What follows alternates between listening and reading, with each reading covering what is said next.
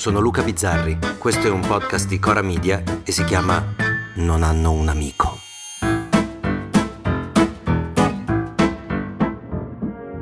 Faccio parte di una generazione sfortunata e tra le tante sfortune di questa generazione sfortunata c'è stata quella di vedere i nostri idoli sportivi perdere il loro status per colpa del doping. Anzi, siamo onesti, per colpa dei controlli antidoping. Fino agli anni 70 i controlli non c'erano proprio, non sapevo mai cosa si potesse fare o si facesse prima. Magari nulla, ma chi lo sa. La voglia di vincere, il fascino del trionfo fanno parte della natura umana. Qualsiasi tipo di aiuto per arrivare alla vittoria è giustificato. Si dopavano, pare, persino alle Olimpiadi della storia greca, proprio le prime. Pure Asterix e Obelix sarebbero solo un nano e un panzone. Oddio, ma ti sembrano termini da usare? Se non fosse per la pozione magica del personaggio più affascinante della striscia, il druido Panoramix, primo pusher della storia, oltretutto con look da pusher, capello e barba lunga, serafico, sempre a cercare erbette, un amico così lo abbiamo avuto tutti. Ma torniamo a bomba, anzi alle bombe che si sono fatti gli sportivi, che più abbiamo amato. Ecco, io per esempio adoravo Ben Johnson, che per gli under 30 colti è un autore elisabettiano, per i cinefili è un attore del mucchio selvaggio, ma per noi anziani è il più grande velocista della nostra storia, con quel 9,79 battendo Carl Lewis in una sfida tra un fighetto a cui riusciva tutto, Carl Lewis, e un tamarro che sembrava uscito da una palestra di bodybuilding, che però era un razzo.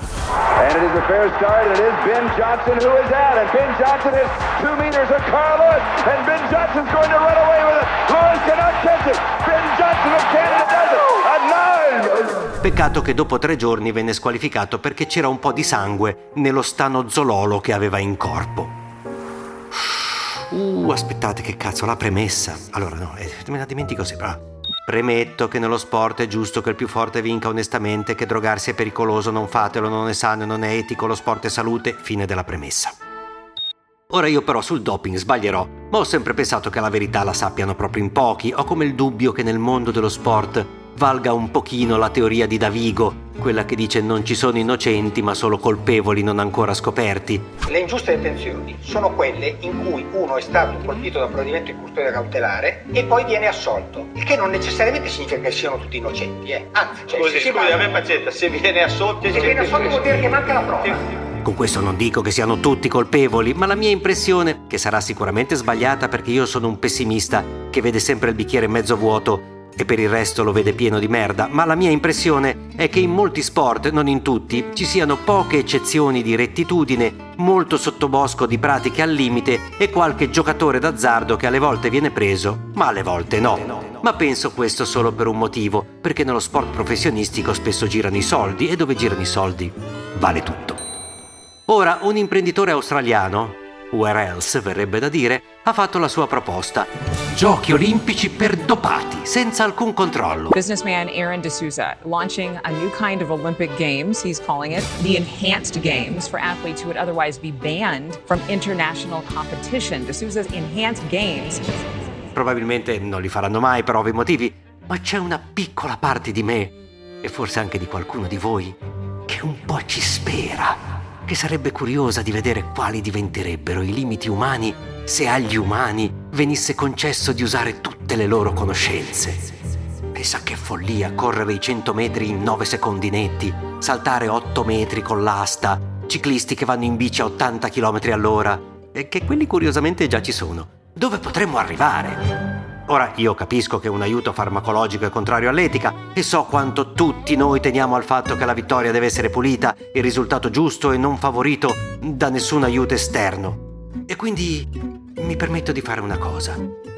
Quelli che magari adesso si sono scandalizzati perché ho detto che un po' mi piacerebbe vedere questa roba, ecco, a tutti quelli che leggendo delle Olimpiadi del doping mm, hanno detto forte il loro no, eh, dico solo una parola, un nome che li farà pensare al doping in maniera diversa una parolina magica per invitare chi pensa del doping tutto il peggio possibile a riflettere, a riflettere su se stessi e sul proprio inaspettato rapporto con il doping. La parola è